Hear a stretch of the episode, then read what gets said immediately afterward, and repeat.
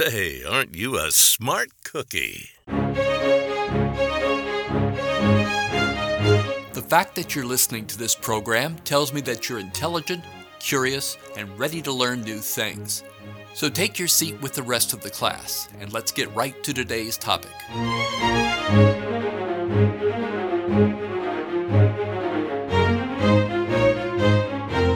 By now, you've probably recovered enough from St. Patrick's Day to hear the truth. St. Patrick did not drive the snakes out of Ireland. There were never any snakes in Ireland to drive out. You see, the weather is too cold for snakes, and the water they would have to swim through to get to Ireland is too cold. Ireland is the last place a snake would go on vacation. The Mediterranean would be nice. But that doesn't mean I won't take advantage of folklore. Therefore, we're going to talk about eating snake. Now, the first comment you'll have for me is Hey, stupid, don't you know some snakes are poisonous? Then I'll give you a wicked little grin and tell you that you're wrong. This will annoy you, but hear me out. Snakes are not poisonous, they're venomous. So chomping down on a snake won't hurt you, but when it whips around and bites you, best know where the nearest hospital is. It's the venom that's dangerous when it's injected into the skin. Heck, you could swallow venom all day and it won't hurt you unless you have a cut in your mouth. Your best course of action before you get ready to have a delicious plate of cobra is to cut its head off. The chance of being injected with venom has now dropped dramatically. Unless you pick up the head. Snake heads have been known to reflexively bite up to 90 minutes after being severed. When you cut the head off, let it fall into a bucket, then stay away from it until the next morning. And be careful not to prick your finger on a fang. Now, there is this Aussie guy who likes to kill his snake by biting its head off. It seems to me that he has some serious male insecurity issues, but I'll put a link to the video in the show notes. China consumes the greatest number of snakes. The most favored dish is snake soup, and it's considered a delicacy in the Cantonese region. It contains the meat of at least two types of snakes. The soup tastes slightly sweet because of the addition of chrysanthemum leaves and spices. More modern recipes include pepper, vinegar, and thin wafers of fried dough to enrich flavor and texture.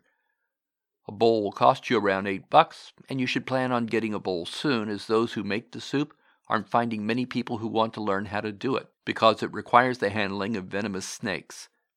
If you're in Hong Kong, look for the restaurant Snake King Lam on Hillier Street. It's been making the stuff for more than a hundred years.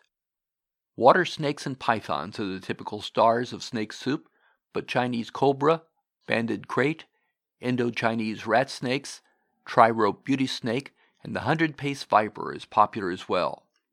In the U.S., rattlesnake is the most popular variety, but with the proliferation of pythons in Florida, you're likely to see that on the menu as well.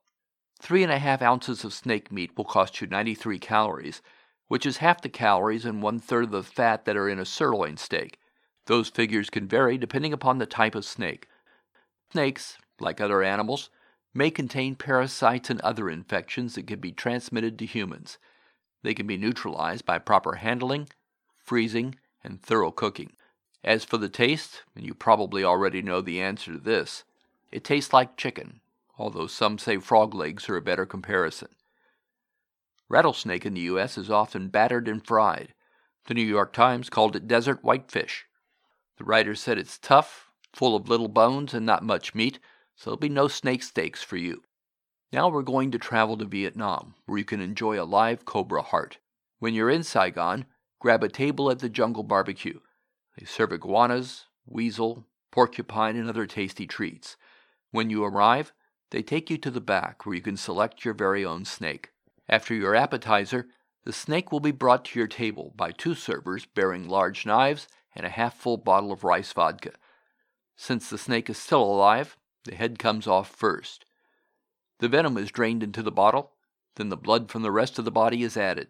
The heart, still beating, is placed on a saucer and offered to the most important person at the table. Since you're from out of town, the offer may well be yours. Proper manners dictate that you then drop the heart into the glass of blood and venom, and down the hatch it goes. If you're quick enough, you may even feel the beating heart go down your throat. By now, no doubt, your stomach is rumbling and you're ready for a snake snack. In Nashville, the closest you'll come will be the Snake Bite at the Nashville Zoo. There you will get nachos, popcorn, cotton candy, and similar fare, but snake is just not on the menu. So now, when it comes to eating snakes, you're a smart cookie.